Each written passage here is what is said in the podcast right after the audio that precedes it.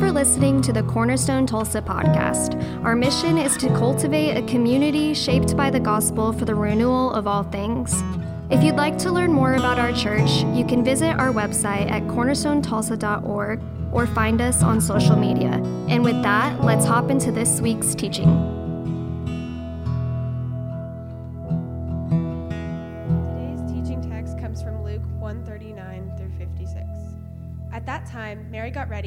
To a town in the, in the hill country of Judea, where she entered Zechariah's home and greeted Elizabeth. When Elizabeth heard Mary's greeting, the baby leaped in her womb, and Elizabeth was filled with the Holy Spirit. In a loud voice, she exclaimed, Blessed are you young among women, and blessed is the child you will bear. But why am I so favored that the mother of my Lord should come to me? As soon as the sound of your greeting reached my ears, the baby in my womb leaped for joy. Blessed is she who has believed that the Lord would fulfill his promises to her. And Mary said, My soul glorifies the Lord, and my spirit rejoices in God my Savior, for he has been mindful of the humble state of his servant. From now on, all generations will call me blessed, for the mighty one has done great things for me. Holy is his name. His mercy extends to those who fear him, from generation to generation. He has performed mighty deeds with his arm. He has scattered those who are proud in their inmost thoughts. He has brought down rulers from their thrones, but has lifted up the humble. He has filled the hungry with good things, but has sent the rich away empty. He has helped his servant Israel, remembering to be merciful to Abraham and his descendants forever, just as he promised our ancestors.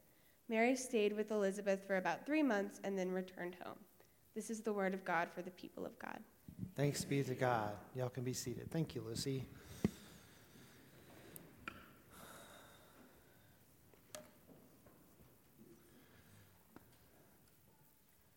Well, you know, it's a, it can be a very stressful time of the year. Some of you are stressed in advance about the family gatherings that you will be attending this week. If that is you, you're probably in good company. Not me, of course, because my mother's in the room right here. I do hope that you're being well, that you are well. The, the, the season of Thanksgiving and Advent and Christmas can be difficult for many people, especially uh, for those who've suffered loss. And it could be that you're here and you've had a loss this year. There will be a person uh, who you love who will not be at the table this year. Um, and that hurts. And so the holidays have a little bit of a sting to them. And I pray that there'll be some sweetness in it for you as well. Uh, I don't know if may, may we have a lot of people, uh, meeting more and more people who are moving to Tulsa for Tulsa Remote, and so folks who are doing Christmas here but not around their friends and family, and that can be kind of a, a difficulty. I don't know if you're here and you're at home among your people or you're feeling ill at ease among strangers.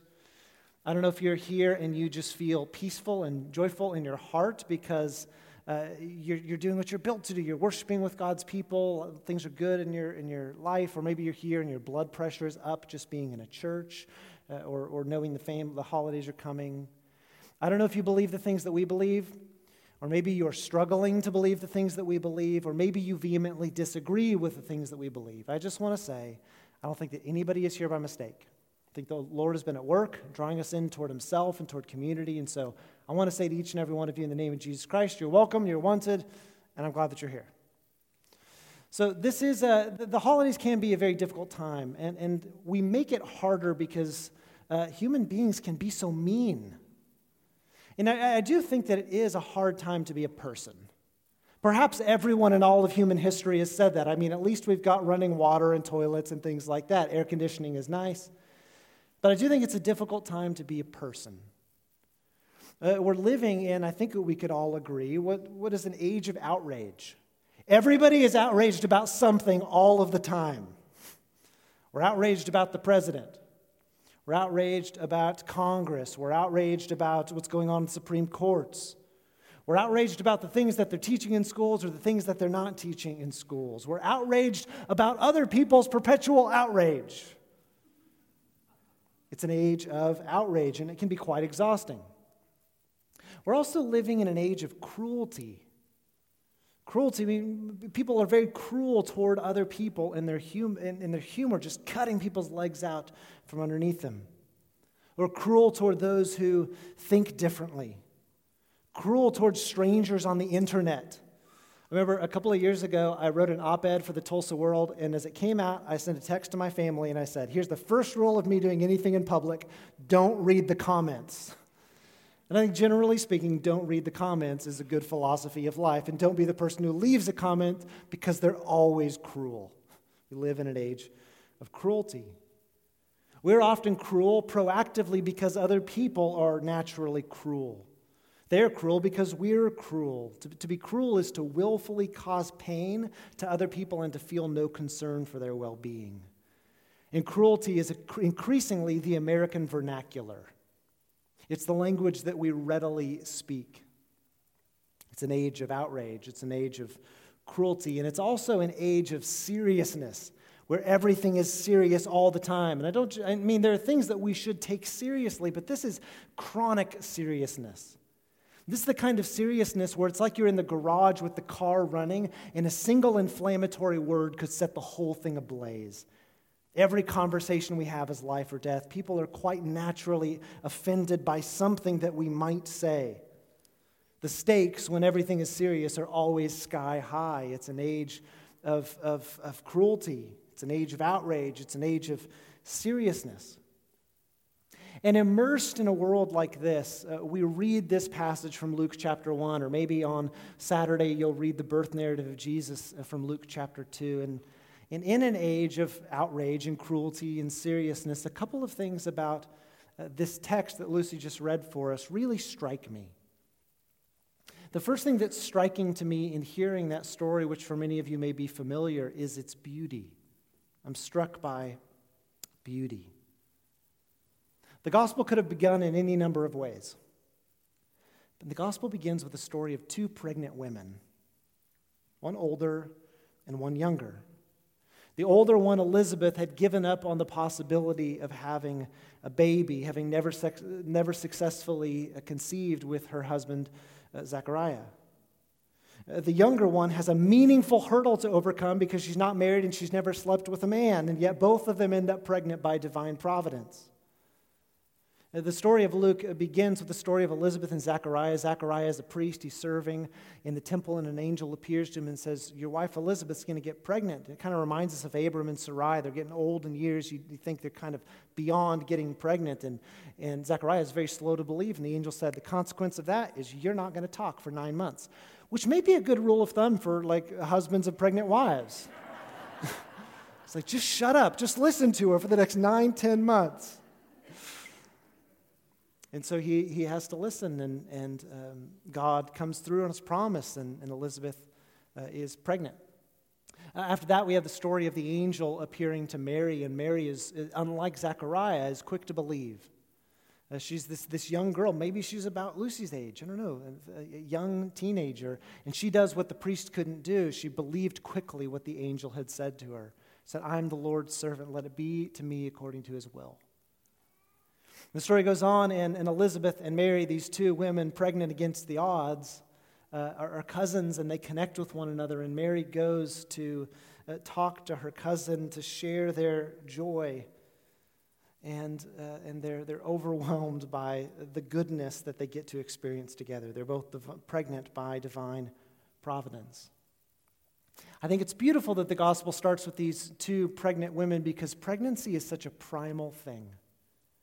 And you may not know just how, how primal it is until it, it, comes close to you, whether it's your own pregnancy or your spouse or a family member that's close to you. The, the, there's, there's a kind of awe surrounding pregnancy. It brings out some of our deepest, deepest and most closely held emotions, whether that's disappointment surrounding a pregnancy, the, the, the, inability to get pregnant, or maybe you'll, you will never get married and, and you won't have a child in the way that you desire to, or maybe uh, you lost a pregnancy like so many of us experienced, and that primal emotion of disappointment just uh, aches on the inside of you.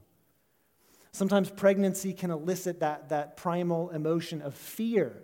When a person gets uh, pregnant and they weren't expecting to, or, or even in some cases weren't hoping to, and they think, What am I going to do with this new reality?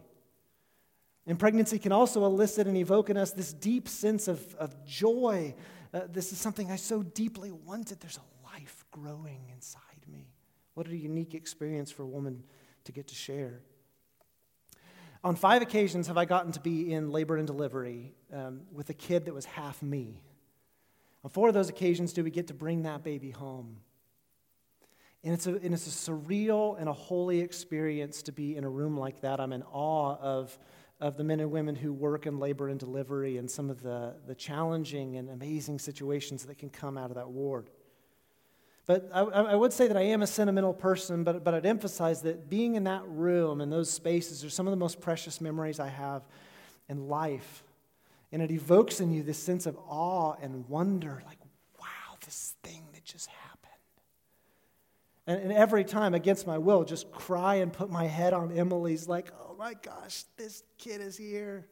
We've never found out gender ahead of time, so it's always been a surprise. And I'll remember, I'll never forget when Libby, our oldest, who's standing right here singing her guts out, when Libby was born. Um, I remember she, she was born, we realized it's Libby, and we, Emily and I just cried on each other, and they brought her over to the table to, to weigh her and to measure her.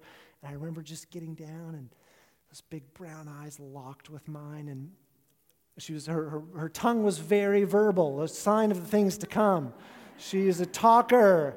She's constantly needing snacks. She's got the fastest metabolism on planet Earth. And this girl and I met eyes, and, and she was so engaged, and it was a holy moment. It was, it was amazing. In our outraged and cruel and serious world, beauty like this can pierce our hearts. And the gospel begins with this beauty twice over. Mary and Elizabeth, cousins, are pregnant with God's plans to bless the world. I'm struck by beauty. In thinking about the passage, I'm also struck by the joy inherent in the passage. Uh, there's joy just overflowing. When these women get together, there's this trigger of elation, a thrill of hope.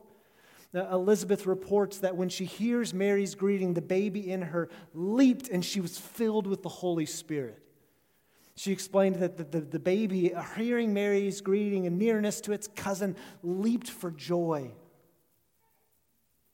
Uh, Elizabeth was overcome with joy. Mary said, My soul glorifies the Lord, and my spirit rejoices in God, my Savior. Now, I don't know how the whole textual thing got put together. Did Mary just have this song spontaneously flow from her heart? I like to think that it was something like that.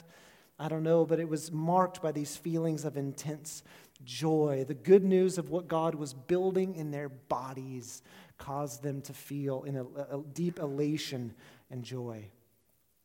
Now, if you've been around the last couple of weeks, I've been painting a rather dark picture of Advent.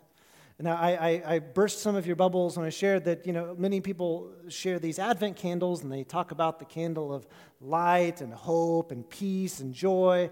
And I shared the slightly darker version from the medieval period where the candles were something like hell, heaven, death, and judgment.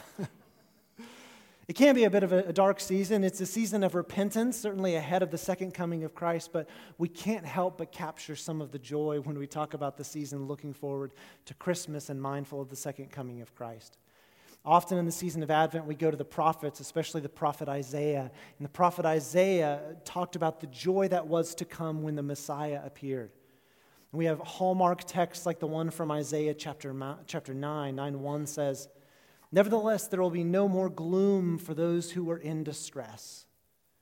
In a world that's dark, living in an age of outrage and cruelty and seriousness, there will be no more gloom for those who are in distress. In the past, God humbled the land of Zebulun, the land of Naphtali. He's talking about the northern part of Israel, the region around the Sea of Galilee where Jesus would later be born, where he would later grow up in Nazareth. But in the future, God will honor Galilee of the nations by the way of the sea beyond the Jordan. The people walking in darkness have seen a great light. On those living in the land of darkness, a light has dawned. You've enlarged the nation and increased their joy. They rejoice before you as people rejoice at the harvest. He's going to employ some metaphors here. As warriors rejoice when dividing the plunder. For as in the day of Midian's defeat, he's referring to an Old Testament story, you've shattered the yoke that burdens them, the bar across their shoulders, the rod of their oppressor. Every warrior's boot used in battle and every garment rolled in blood will be destined for burning, will be fuel for the fire. In terms of like the, the whole economy surrounding war and all the accoutrements of war and violence will be a thing of the past. They will be destroyed and retired. They will no longer be needed. Why? For to us a child is born. To us a son is given, and the government will be on his shoulders, and he will be called Wonderful Counselor, Mighty God, Everlasting Father, Prince of Peace. It's joy. He talks about joy like the joy at a harvest. When you get that bonus check, that's awesome. Or when you're landing in, when you're living in a subsistence economy and like, yay, there is stuff to eat this season. There's joy. There's joy when you get to retire the, the, the accoutrements of battle. There's joy when you get to divide the plunder. There's joy like a baby being born. All of this evokes images of joy. Three chapters later in Isaiah 12, he, he uses, there's this great, great line. He says, With joy you will draw water from the wells of salvation. It's evocative imagery. With joy you'll enjoy God's plenty. And then you go to Isaiah chapter 61. This is a text that Jesus read. It was the assigned text at synagogue for a person to read. He got up and he read it, and he said, This is fulfilled in your hearing. He said, The Spirit of the sovereign Lord is on me because he's anointed me to proclaim good news to the poor. He sent me to bind up the brokenhearted, to proclaim freedom for the captives and release from darkness for the prisoners, to proclaim the year of the Lord's favor and the day of vengeance for our God, to comfort all who mourn and provide for those who grieve in Zion to bestow on them a crown of beauty instead of ashes, the oil of joy instead of mourning, and a garment of praise instead of a spirit of despair. They will be called oaks of righteousness, a planting of the Lord for the display of his splendor. These images of exchanging beauty for ashes, ashes, sackcloth and ashes, you think period of mourning, he's going to give them a new garment to, clothe them. Exchange their mourning for joy. Joy again and again shows up at, at the sign of like where the Messiah is at work, the people are overcome with joy. I think about joy being an evidence of the fruit of the Spirit. I, I, I, like to use my brain. I like to love the Lord with my brain, and I, and I, I want to think really well. I want to have a good systematized understanding of the world, know how to put everything in good categories. But what a waste if, if, I, don't, if I don't effervesce with joy.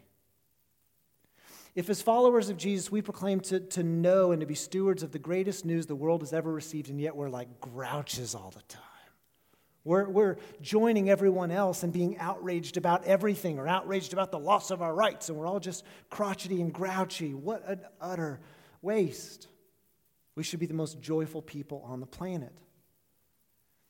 Most of the time, and especially looking at these texts that we've considered, joy is an indirect byproduct of something else. Mary and Elizabeth have joy because of this thing that God is birthing in them. Isaiah had ex- experienced and foresaw joy because of the end of exile, because of the birth of the Messiah.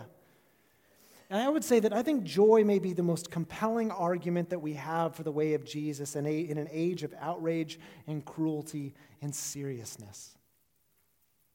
And I think while there are many things that should sober us up, I think there are many things about which we should be very serious. I also think we should be characterized by joy, and we should take seriously, we should be serious about asking the Lord to birth fresh joy in us. You may find that you have a little extra time this week or next week, and I would just urge you to, to make some time to read the Gospels and ask the Lord to help you to see the beauty of the Gospels and cause it to sprout fresh joy in your heart. I think of some of my favorite uh, older mentors, some of my favorite people on planet Earth are my favorites because they're the most joyful people I know, who have a really easy laugh and a great smile. And you know it's because they haven't, it's not because they haven't been weather tested, it's because they've been through some of the greatest storms of life and found that God is trustworthy. And so, on the other side of some of those difficulties, they have this natural smile or, or laughter or mirth, to use a great word because they found that God is trustworthy and things are going to be okay.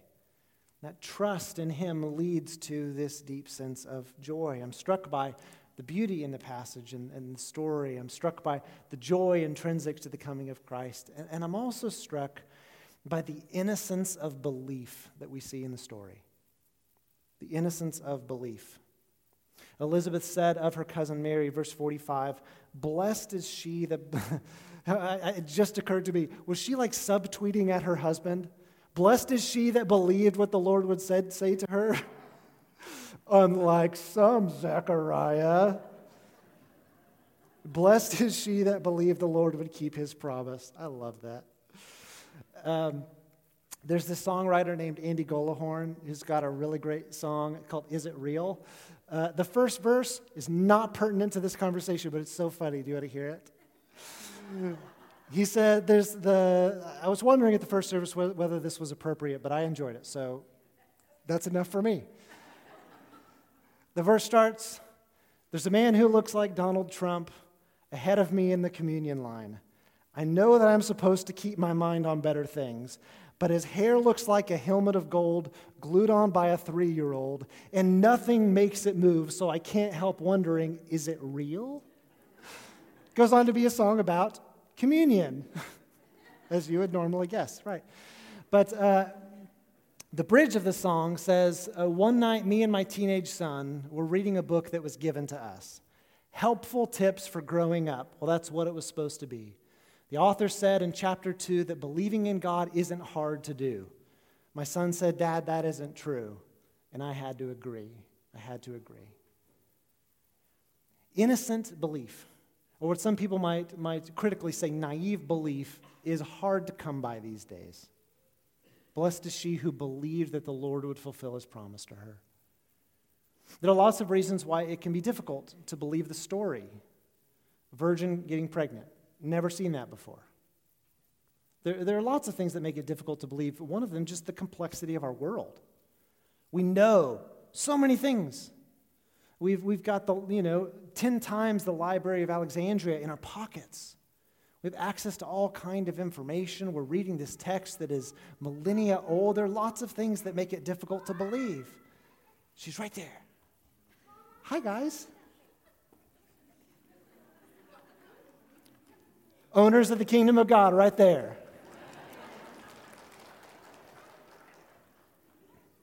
So many things that make it, make it difficult to believe. We grow up and we lose the, that innocence. It's like, I'm just going to run in the room. we try to save face. We, we make it really difficult uh, to believe. And, and I think there are many people right now in this room and folks who are close to you who are deconstructing their faith.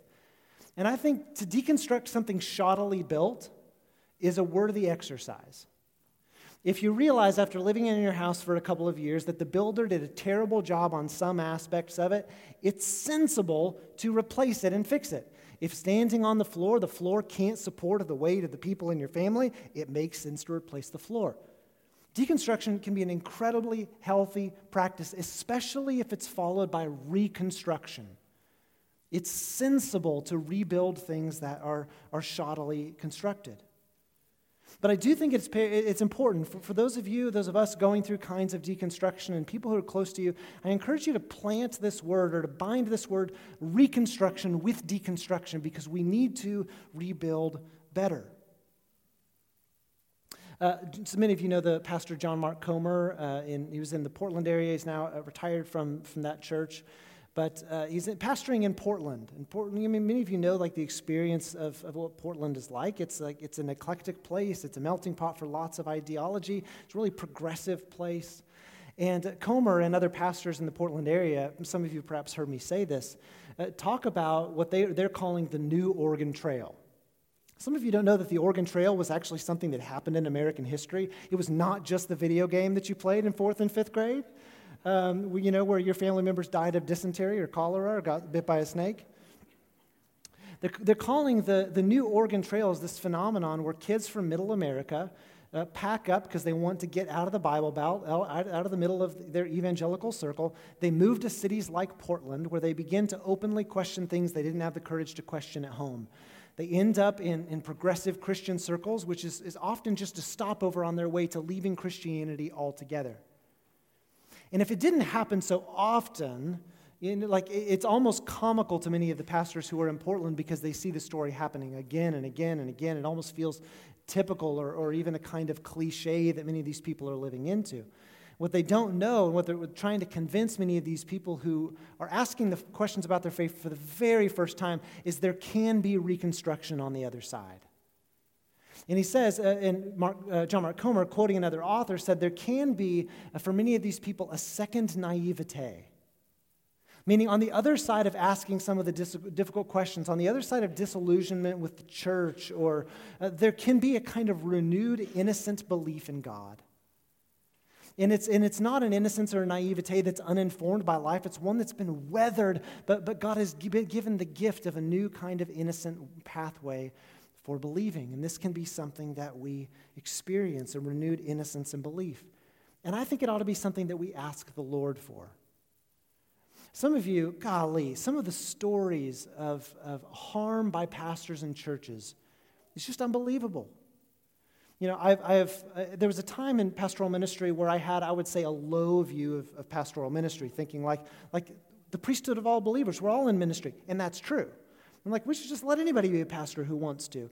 But I've come to believe and I've come to think that one of the primary things that happens when you put the title pastor in front of your name is you amplify your ability to hurt people. And some people in our church have been deeply hurt by pastors. And I can understand why you would be inclined to question the whole thing or throw the whole thing away. Or some of you have been just deeply hurt when, uh, you know, perhaps you made some poor life choices and church people were just so mean to you, or even worse, they acted like you didn't exist. Or maybe you had fair theological, intellectual questions, ideological questions about how the whole puzzle fits together, and you went to you know, your church leaders and they said, Well, that's just an attack from the enemy that you need to pray through. That's not a good enough answer. There are better answers. God is the God of all truth. And so it may be for you that, that, that you need a kind of um, ecclesial, ecclesiastical, ecclesial renewal, an ecclesial reconstruction where you make peace with the church again. It could be that you need a, relational or an emotional reconstruction where you're just so hurt by church people in the past that you need the Lord to help you make sense of that and to start fresh again. It could be that you need a kind of intellectual reconstruction. People have posed questions for which you didn't have an adequate answer. God is the God of all truth, He can handle that. Talk to Him about it. There can be on the other, on the other side of deconstruction, reconstruction, and on the other side of reconstruction, there can be this second naivete. There can be this renewed innocence of belief. And I think perhaps more than anything else, one of the things that I just love about the, the birth narratives and all these stories surrounding the birth of Jesus and John the Baptist is this is not a, there's no dark origin story like superhero movies. The answer to the outrage and cruelty and seriousness of our world comes in the form of beauty and joy and innocence. And we need this because darkness cannot drive out the dark. Only light can do that. And the good news is that, is that the light of Jesus Christ is shining in the world. Jesus has been born. There is good news, there is hope, there is cause for uh, belief. One of the most tragic verses in the New Testament is the light shines, and yet men loved darkness instead of light. If we walk in the light as He is in the light, we'll have fellowship with one another, and the blood of Jesus purifies us from all sin. The light now shines in the world. Our eyes may need a period to adjust, but there's this invitation to live in the light. That's the good news of Christmas. The light has come. The good news of Advent is that the light is coming again. It can be difficult to believe. It can be difficult to, to keep a tender heart in such an outraged and a cruel world, but there's cause for optimism. As Christians, we don't believe in timeless truths. We don't believe, we don't ha- even have just blind faith. Our hope is tethered, is anchored to objective realities. We believe that in the middle of human history, God took on flesh and was born in the person of Jesus Christ. That Jesus gave us this alternate vision of, of how to be human, starting an alternate kingdom, an alternate like embassy of the heavens on earth. That Jesus died mysteriously for us. That somehow all of the garbage and sin and destruction of humanity was, he took it upon himself, and in his resurrection, he's offered us this opportunity to live in the light. He's offered us this, this new opportunity to live with dignity, to have our sins uh, forgiven, to, to, to walk in newness of light, no longer defined by our destructive tendencies, but living into our baptismal identity as sons and daughters of God. The resurrection of Jesus was for us this, this anchor for our souls, this objective thing that happened in human history that gave birth to the church. And amazingly, for as poorly as the church has conducted itself over the last 2,000 years, the whole story hasn't gone completely off the rails. God has always uh, preserved for himself a remnant, and, and we're heirs of this story. The hope that Mary and Elizabeth bore in their bodies was, was, you know, in words of Gandalf, kind of a fool's hope. What difference is this going to make in the world? And it's the hope that's changed the world. And so maybe you're a person who, who's struggling to believe. I think that there can be hope for you. You may even grieve your loss of faith. I think that there can be a reconstruction on the other side of disbelief. And for those of you, those of us who just find it difficult to keep believing, we're still waiting for the final coming of Christ to restore and renew all things. I believe that if we ask Him for it, it's, it's to His delight to renew and restore our hope. So, what are the, what are, where are there dark shadows in your heart? Where are there places where you need Him to resurrect you today? Where has the house of your faith become deconstructed or destructed due to just the outrage of our world or the, the, the poor behavior of those who follow Jesus or the cruelty of, of our world? How might you just invite the Lord Jesus to rebuild something new in you? To give you just to plant the, the desire to, to want to believe or to want to want to believe, to want to walk with Him. And, and how might this week in particular, as we lead to Chris, Christmas, might you make room in your heart for the Lord Jesus? Let's pray together. Hmm.